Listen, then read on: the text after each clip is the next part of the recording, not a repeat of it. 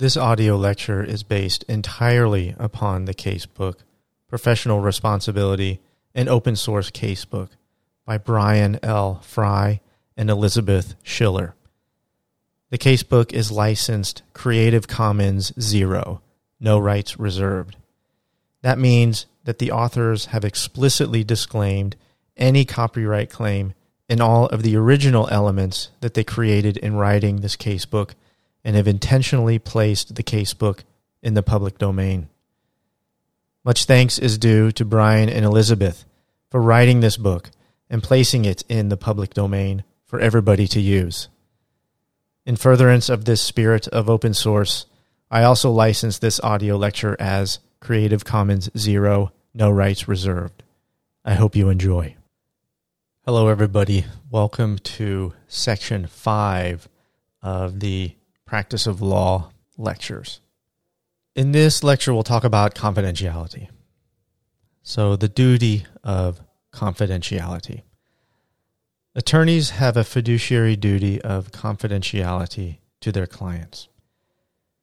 The duty of confidentiality provides that attorneys may not disclose confidential information provided to them by their clients unless their clients consent to disclosure or an exception to the duty of confidentiality permits disclosure. The duty of confidentiality applies to both current and former clients. Clients disclose confidential information to their attorneys in order to obtain legal advice. Generally, clients are entitled to assume that their attorney has a duty to maintain the confidentiality of any information disclosed in private. However, the duty of confidentiality does not apply to information that is generally known to the public. The duty of confidentiality is broader in scope than the attorney client privilege and the work product doctrine.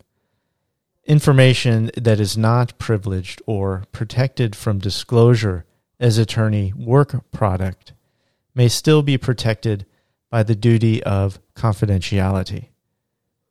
Attorneys may not disclose confidential information about their clients without informed consent, unless one of the exceptions to confidentiality applies.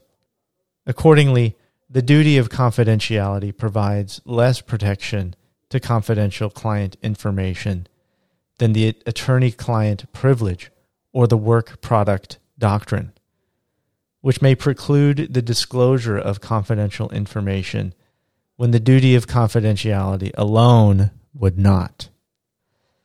Model Rule 1.6 Confidentiality of Information, Comment 2 notes a fundamental principle in the client lawyer relationship is that, in the absence of the client's informed consent, the lawyer must not reveal information relating to the representation.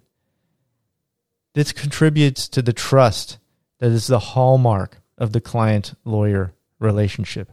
The client is thereby encouraged to seek legal assistance and to communicate fully and frankly with the lawyer even as to embarrassing or legally damaging subject matter. The lawyer needs this information to represent the client effectively and, if necessary, to advise the client to refrain from wrongful conduct. Almost without exception, clients come to lawyers in order to determine their rights and what is, in the complex of laws and regulations, deemed to be legal and correct. Based upon experience, lawyers know that almost all clients follow the advice given and the law is upheld. Generally known information. The duty of confidentiality prevents attorneys from using information about their current or former clients only if the information is confidential.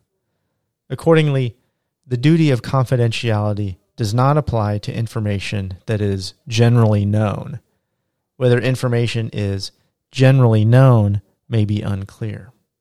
In the restatement third of the law governing lawyers, section 59, comment D, generally known information, notes the generally known standard of this section is the standard of ABA Model Rules of Professional Conduct, Rule 1.9b, which is not further elaborated upon in this comment. The ABA Model Code of Professional Responsibility, 1969, included in DR 4 101A all information without regard to its public or private nature within its definition of confidences and secrets.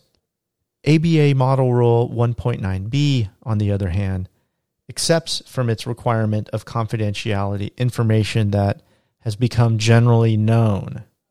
No similar exception is contained, however, in the general purpose analog to ABA Model Rule 1.9b. Commentators have differed over the wisdom of the ABA Model Rule approach. Case law is sparse, but some authority agrees with the position taken in the section and comment. The law generally provides that a client communication cannot become public and still remain protected by the attorney client privilege. The general law of agency also permits a former agent to compete with a former principal so long as the agent employs only information about the principal that is a matter of general knowledge. The case authority is divided on the question whether the definition of confidential client information includes publicly available information.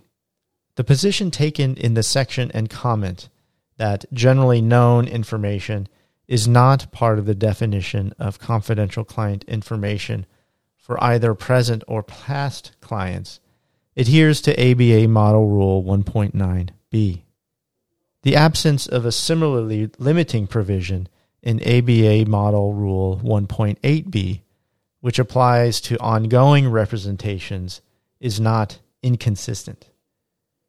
Any such lawyer use would be impermissible on the broad ground that the lawyer may not use even publicly known information to the detriment of a current client, whether to further a personal interest of the lawyer or to further the interest of another client. Exceptions to the duty of confidentiality and exceptions to the professional duty of confidentiality.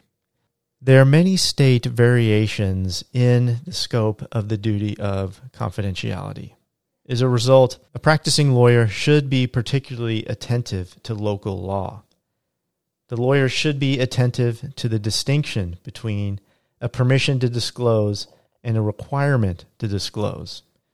This distinction is indicated by the use of may or shall in the language. Remember that the ethical duty of confidentiality covers a broader range of information than the privilege. The ethical duty also covers the use of information to the disadvantage of a client, a prospective client, or a former client. The third party doctrine, the presence of a non privileged third party, does not necessarily destroy an attorney's duty of confidentiality confidential information remains confidential even if it is known to others, unless the information becomes generally known. There are eight exceptions to the duty of confidentiality client's consent, dispute concerning attorney's conduct, disclosure to obtain legal ethics advice, disclosure required by law or court order, disclosure to prevent death or substantial bodily harm, disclosure to prevent or mitigate substantial financial harm, and disclosure to detect and resolve conflicts of interest. Clients informed consent. Model Rule 1.6 implicitly says that an attorney may reveal or use confidential information if the client gives informed consent. Informed consent means that the client agrees to a proposed course of action after the lawyer has adequately explained the risks and reasonable alternatives. Restatement third of the law governing lawyers, section 62, using or disclosing information with client consent. Notes a lawyer may use or disclose confidential client information when the client consents after being adequately informed concerning the use or disclosure. Implied authority. An attorney has implied authority from the client to use or disclose confidential information when appropriate to carry out the representation, unless the client gives specific instructions to the contrary.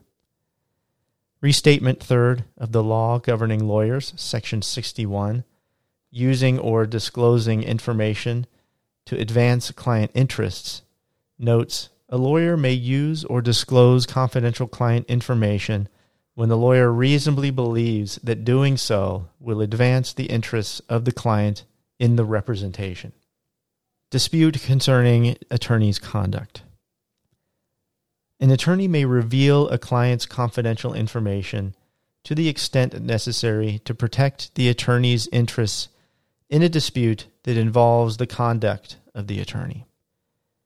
An attorney wishing to use this exception should reveal only what is necessary, attempt to limit the disclosure to those who need to know it, and obtain protective orders or take other steps to minimize the risk of unnecessary harm to the client. Disclosure to obtain legal ethics advice. A lawyer may disclose enough of the client's confidential information as is necessary to obtain legal ethics advice for the lawyer. Disclosure required by law or court order. ABA Model Rule 1.6b6 permits a lawyer to reveal her client's confidential information to the extent that she is required to do so by law or court order. Restatement third of the law governing lawyers, section 63, using or disclosing information when required by law, notes a lawyer may use or disclose confidential client information when required by law after the lawyer takes reasonably appropriate steps to assert that the information is privileged or otherwise protected against disclosure. Disclosure to prevent death or substantial bodily harm. ABA Model Rule 1.6b1 permits a lawyer to reveal the client's confidential information to the extent that the lawyer reasonably believes necessary to prevent reasonably certain death or substantial bodily harm. This exception applies to death or bodily harm, whatever the cause. It does not need to be caused by the client and the cause need not be a criminal act. It also does not need to be imminent, just reasonably certain. The exception also gives the lawyer discretion to disclose the confidential information. It does not require disclosure. Some states may require disclosure if they have not accepted the model rules. Restatement third of the law governing lawyers, section 66, using or disclosing information to prevent death or serious bodily harm, notes a lawyer may use or disclose confidential client information when the lawyer reasonably believes that its use or disclosure is necessary to prevent reasonably certain death or serious bodily harm to a person.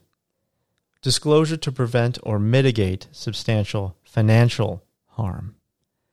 The model rules permit a lawyer to reveal the client's confidential information to the extent necessary to prevent the client from committing a crime or fraud that is reasonably certain to result in substantial financial harm to someone if the client is using or has used the lawyer's services in the matter.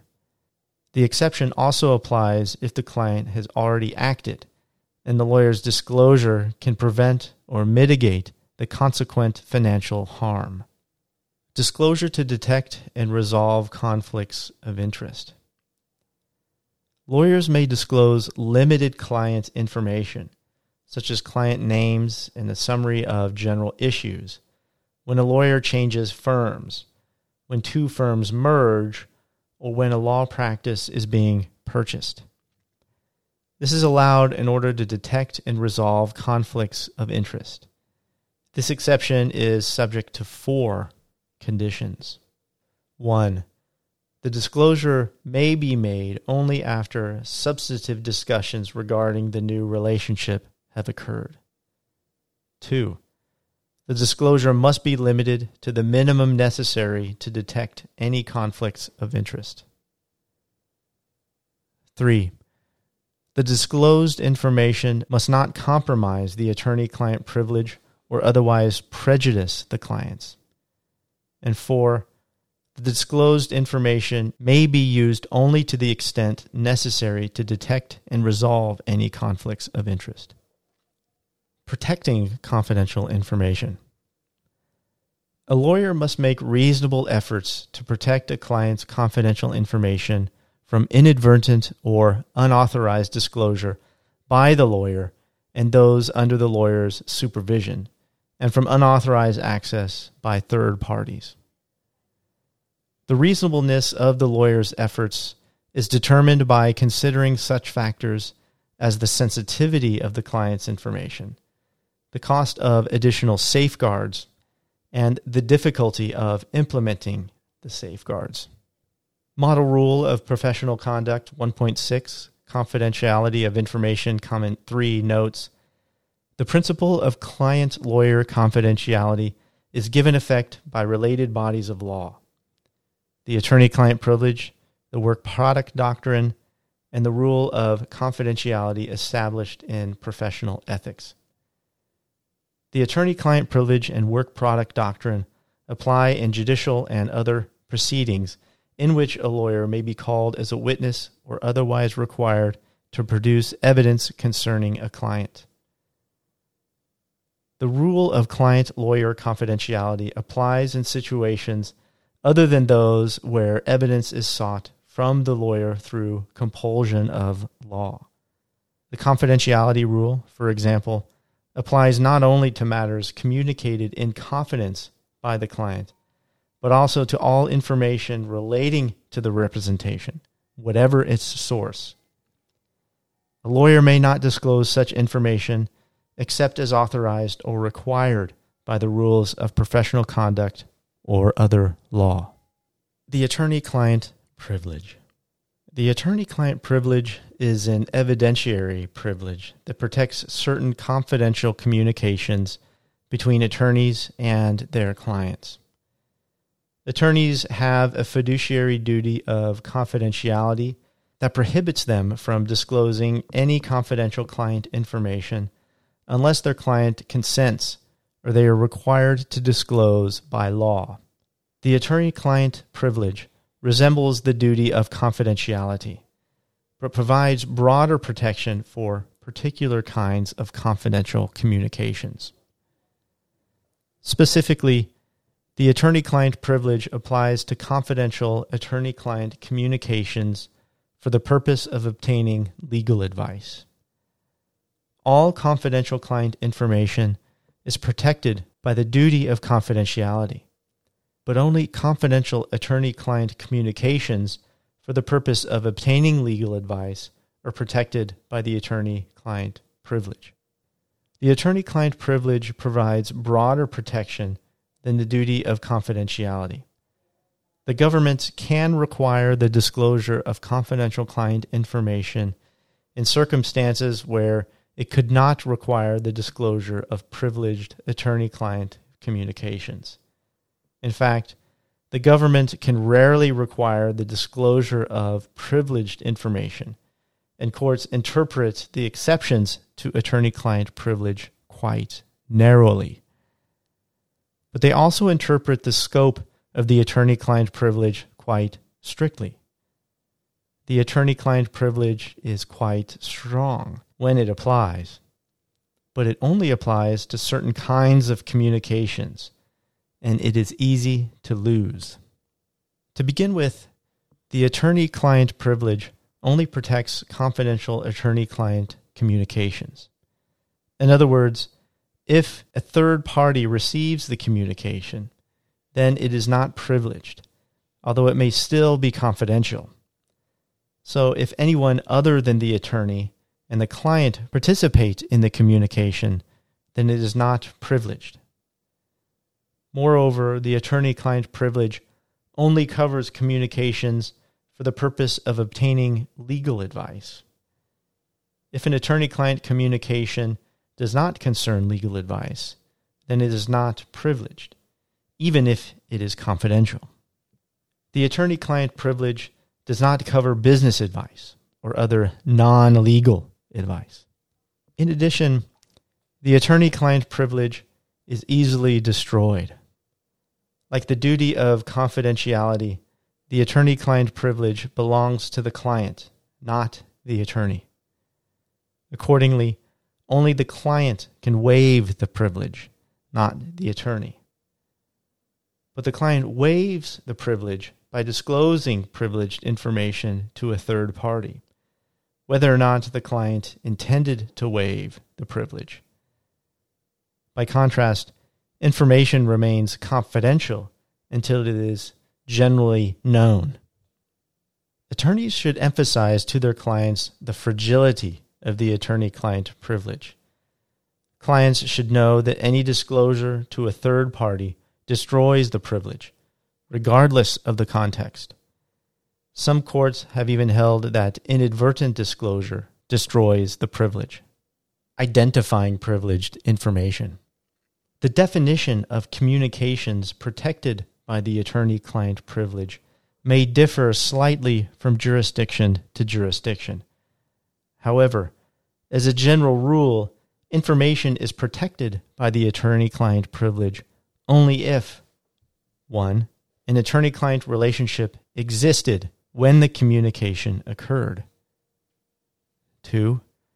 The information was confidential and not shared with any third parties. And 3.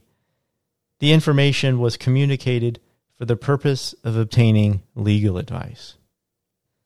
So the attorney client privilege only applies to communications made in the context of an attorney client relationship. The privilege applies whether the attorney client relationship is express or implied. But if no attorney client relationship had formed or the attorney client relationship had ended when the communication occurred, then the information is not privileged, although it may still be protected by the duty of confidentiality. In addition, the attorney client privilege only applies to information that is absolutely confidential. If the information is disclosed to any third parties, it is not privileged, although it may still be protected by the duty of confidentiality. This limitation applies to third parties who participate in the initial communication, as well as third parties who receive the communication after the fact. If a lawyer with whom the client lacks an attorney client relationship receives the information, then it is not privileged. If a non lawyer who is not part of the attorney client relationship receives the information, then it is not privileged. Notably, the joint defense privilege or common defense rule provides that joint defendants can share certain confidential information under certain circumstances without destroying the privilege. Finally, the attorney client privilege only protects information communicated for the purpose of attaining legal advice. Confidential communication between attorneys and clients for the purpose of obtaining non legal advice are not privileged, although they may be protected by the duty of confidentiality.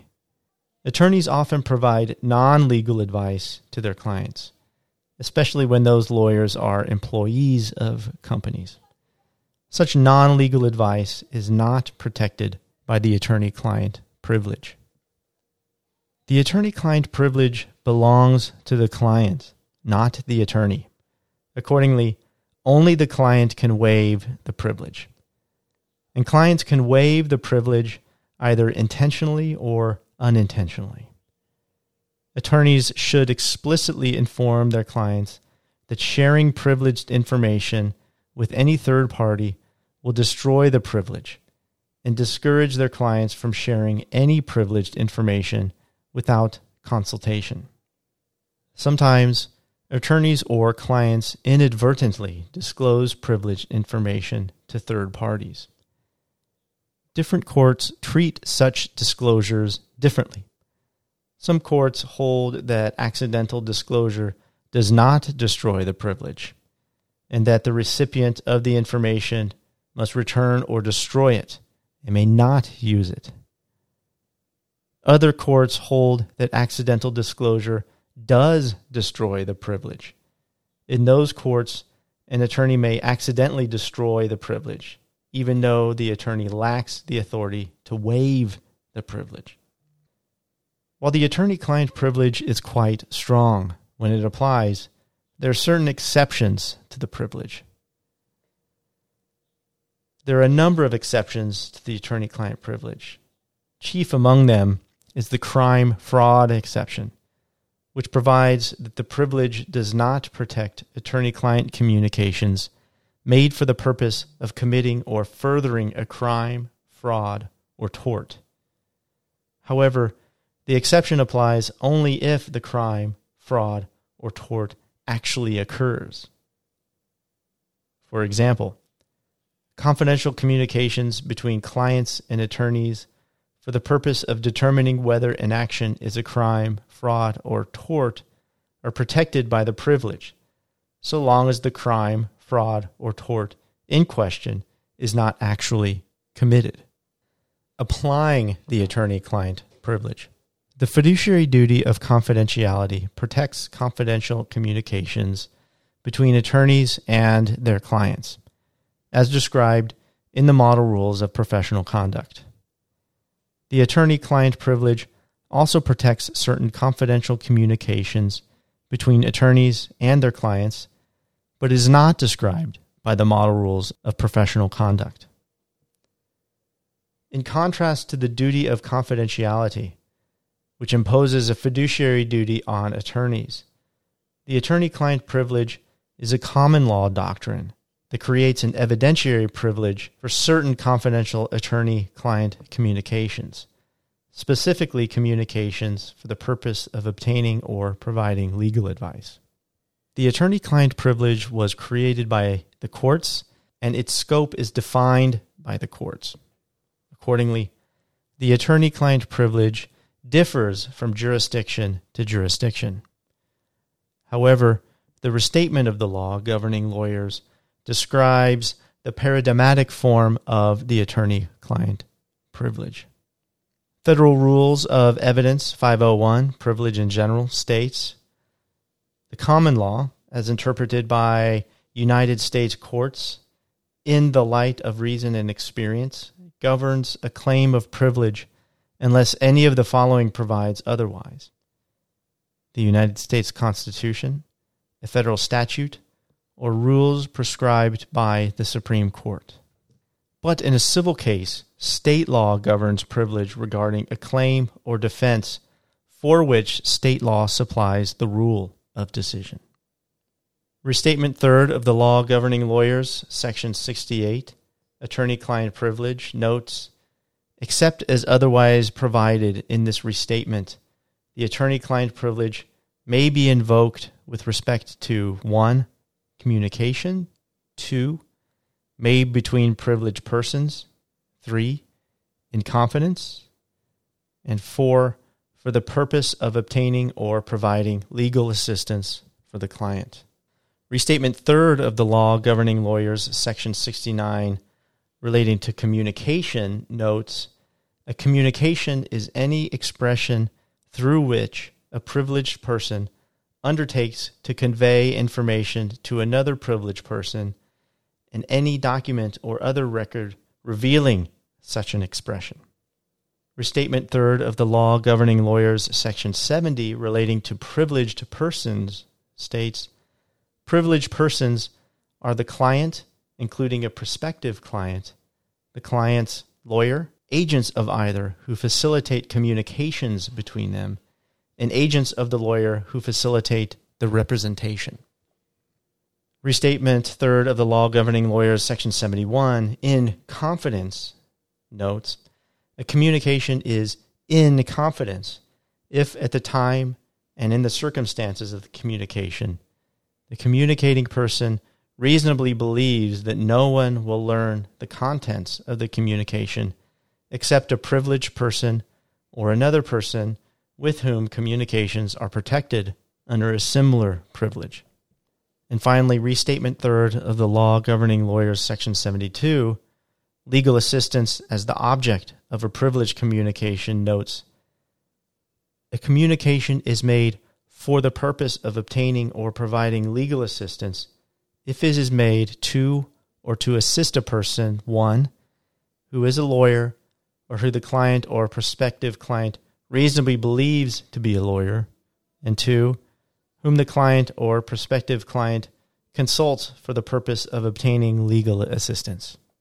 Moving to the corporate privilege. When an attorney represents an organization, the default position of the law is that the client is the organization and not its agents. However, an attorney representing an organization can form an attorney client relationship with one or more agents of the organization, in addition to or instead of the organization itself by explicit agreement. For example, an attorney could represent a particular agent of the organization or a component of the organization, like its board of directors. When an attorney client relationship exists between an attorney and an organization, the attorney client privilege may protect communications between the attorney and the organization. As a practical matter, the privilege may protect communications between the attorney and certain agents of the organization. Courts must determine whether the privilege applies to communications with particular agents and about particular subjects. When an attorney represents an organization, the attorney client privilege belongs to the organization, not its agents. Accordingly, only the organization can waive the privilege while an agent of the organization must effectuate the waiver.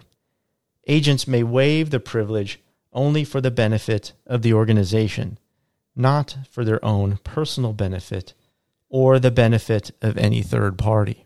In addition, the organization may waive the privilege without the consent of the agent or agents who participated in the communication. The agents of an organization may form an attorney client relationship with their own attorney, in which case their communications with their attorney may also be protected by the attorney client privilege. But the agents of an organization may not personally claim the privilege in relation to communications made as agents of the organization. While the attorney client privilege may protect communications between an attorney representing an organization and the agents of that organization. It does not necessarily protect all such communications, only those for the purpose of providing legal advice. And it does not necessarily protect communications with all agents. A small minority of states apply the control group test, which provides that the privilege only protects communications with the management of the organization. But most states and federal courts apply the Upjohn test, adopted by the Supreme Court, under which the privilege can protect communications with any agent, so long as the communication was for the purpose of providing legal advice, including the collection of information for the purpose of providing legal advice the Upjohn test for corporate privilege. In Upjohn Company v. United States, the Supreme Court held that the attorney client privilege applies to an organization's attorney's communications with its agents. One, when a communication is made to the organization's counsel that is acting in their capacity as counsel and not as business consultants, for example. Two, at the direction of management for the purpose of securing legal advice from counsel. 3. Concerning a subject within the scope of employment. And 4. When the agent knows that the purpose of the communication is for the organization to procure legal advice. The work product doctrine. The work product doctrine is an evidentiary privilege providing that attorneys ordinarily cannot be required to produce documents they create in the course of preparing for litigation. It applies to the notes, records, and other documents created by attorneys in gathering information in preparation for litigation and in the course of preparing litigation documents. The work product doctrine differs from the attorney client privilege in several aspects. First, it applies to different subject matter. The attorney client privilege applies to confidential communications with clients for the purpose of providing legal advice, but the work product doctrine applies to certain documents created by attorneys, whether or not those documents are communicated to the client. Second, it belongs to a different party. The attorney client privilege belongs to the client, so the client is the only person who can waive the privilege. But the work product doctrine belongs to the attorney. Third, it is not as strong. The attorney client privilege is sacred and abrogated only if abused, but the work product doctrine can give way to necessity. Notably, the work product doctrine may cover any documents created by or for an attorney in anticipation of litigation. This requirement is generally interpreted liberally. A document is created in anticipation of litigation if litigation is conceivable, even if no actual litigation has commenced. In addition, the document need not be created by an attorney.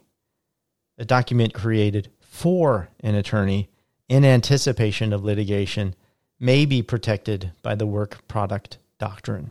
However, while the protection provided by the work product doctrine is broader than the protection provided by the attorney client privilege, it is also weaker. Unlike the attorney client privilege, the work product doctrine can be overcome by a showing of necessity. Specifically, courts distinguish between fact and opinion work product. Fact work product is factual documents created in anticipation of litigation. An opinion work product is documents that reflect the mental impressions, conclusions, opinions, or legal theories of an attorney. Fact work product is discoverable if the opposing party can show a substantial need for the document, and it cannot obtain the relevant information by other means without undue hardship. But opinion work product generally is not discoverable unless one of the exceptions to the attorney client privilege applies. For example, if an attorney records an interview with a non client witness and takes notes, the recording and notes will be protected by the work product doctrine, but not the attorney client privilege. Under the work product doctrine, neither the recording nor the notes would normally be discoverable, as opposing counsel can interview the witness independently. But if the witness is unavailable, then opposing counsel may be entitled to limited discovery to the extent necessary to obtain material information. Typically, the interview would be discoverable because it is fact work product, but the attorney's notes would not be discoverable because they are opinion work product. If fact work product and opinion work product are combined in the same document, then the opinion work product would be redacted before the document is produced. In Upjohn Company v. United States, the Supreme Court held that notes and memoranda generated by Upjohn's attorneys that were not protected by the attorney client privilege could still be protected by the work product doctrine. Specifically, it found that necessity alone was not enough to require production of opinion work product. And finally, exceptions to the privilege and work product. While the attorney client privilege and work product doctrine provide strong protection against discovery of the communications and documents they protect, they are both subject to waiver and other exceptions. The attorney client privilege belongs to the client and can be waived by the client. Obviously, a client can intentionally waive the attorney client privilege, but it is less clear whether a client can unintentionally waive the attorney client privilege, and if so, when an unintentional waiver will be effective. And it is even less clear whether an attorney or third party can unintentionally waive the attorney client privilege. Typically, a client's intentional disclosure of a privileged communication to a non privileged third party constitutes a waiver of the attorney client privilege even if the client didn't intend to waive the privilege. But what if the client unintentionally disclosed the communication? For example, what if the client misplaced a copy of a privileged communication and a non privileged third party found it?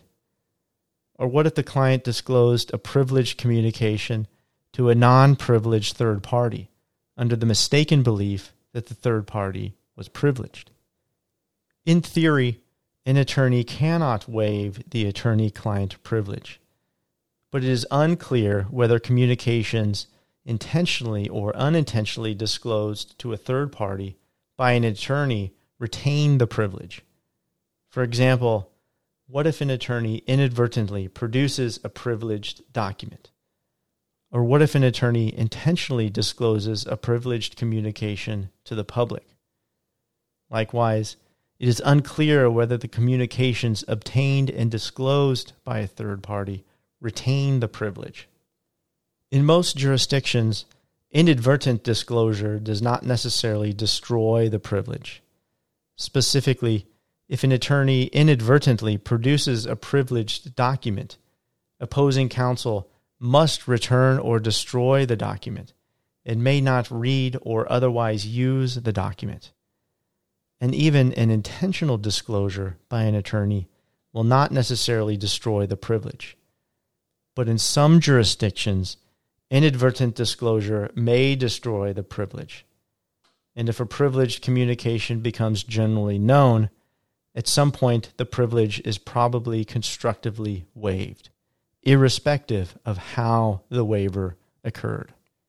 In addition, the attorney client privilege and work product doctrine are subject to the crime fraud exception, which provides that communications and documents in furtherance of a crime or fraud are not protected. The privilege applies to confidential attorney client communications about a crime or fraud that has already occurred in order to enable clients to obtain candid legal advice but the privilege does not apply to communications in furtherance of a future crime or fraud. The work product doctrine may be subject to an even broader exception for attorney misconduct, which provides that documents are not protected if they are the product of improper behavior on the part of the attorney. Inadvertent waiver. In the In re sealed case, the IRS investigated a company for tax evasion and subpoenaed documents relevant to the investigation. The company refused to produce certain documents, claiming attorney client privilege. The government conceded that the attorney client privilege applied to the documents, but argued that it had been waived. The district court found that the privilege was waived with respect to all of the documents because they were disclosed to third parties.